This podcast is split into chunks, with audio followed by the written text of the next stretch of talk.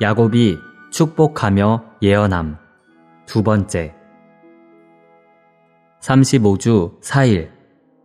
아침의 누림. 창세기 49장 21절. 납달리는 풀어놓은 암사슴이다.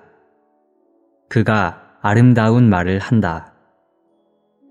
신명기 33장 23절. 그가 납달리를 두고서 말하였다.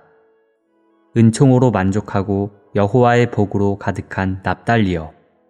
바다와 남부 지방을 차지하십시오. 암사슴은 사랑스러운 동물이며 매우 생기 있고 활동적입니다. 암사슴은 당당하거나 특별하게 크지도 않지만 아주 강하고 산꼭대기 위에서도 뛸 수 있습니다. 히브리어 원문에 따르면 시편 22편의 제목은 새벽의 암사슴입니다. 새벽의 암사슴은 부활하신 그리스도를 상징합니다.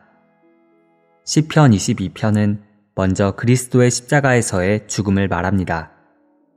그러고 나서 22절부터 그리스도의 부활로 나아갑니다. 시편 22편 22절은 내가 주의 이름을 형제에게 선포하고 회중 가운데에서 주를 찬송하리이다. 라고 말합니다. 이것은 그리스도께서 그분의 부활 안에서 아버지의 이름을 그분의 형제들에게 선포하고 아버지를 교회인 회중 가운데서 찬송하셨음을 가리킵니다. 그러므로 이 시편은 결국 새벽의 암사슴이신 그리스도의 부활에 이릅니다. 오늘의 읽을 말씀.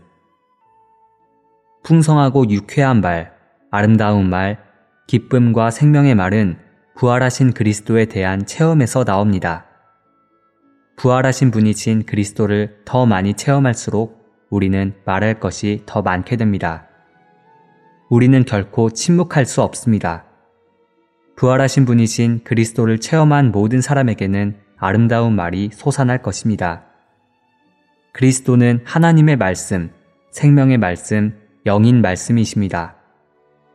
여기서의 원칙은 우리가 항상 우리 속에 가득한 것을 말한다는 것입니다.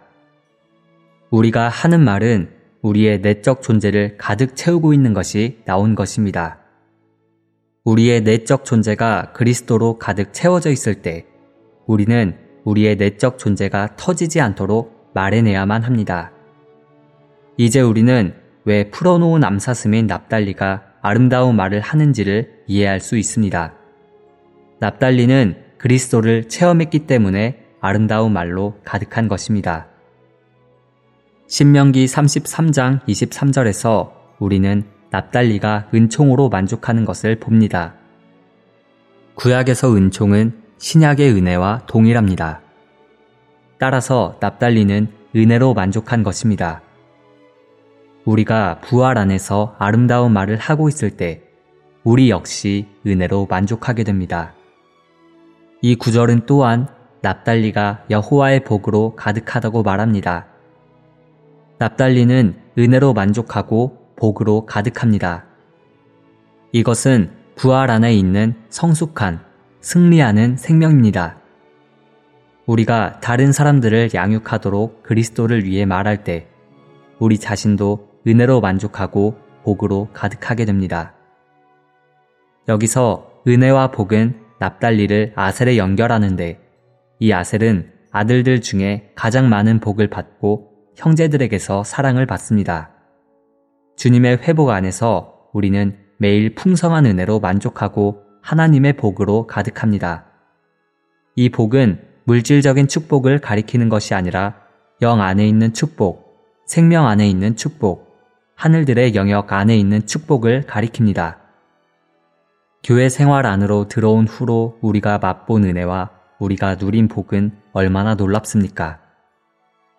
납달리는 서쪽 바다, 곧 이방 세계와 남쪽 땅, 곧 이스라엘 나라를 소유할 것입니다. 이것은 납달리가 땅을 차지할 것임을 뜻합니다. 우리가 체험한 부활하신 그리스도께서 바로 땅을 차지하실 것입니다. 시편 22편 끝에서 우리는 부활하신 그리스도께서 민족들을 얻으실 것임을 봅니다.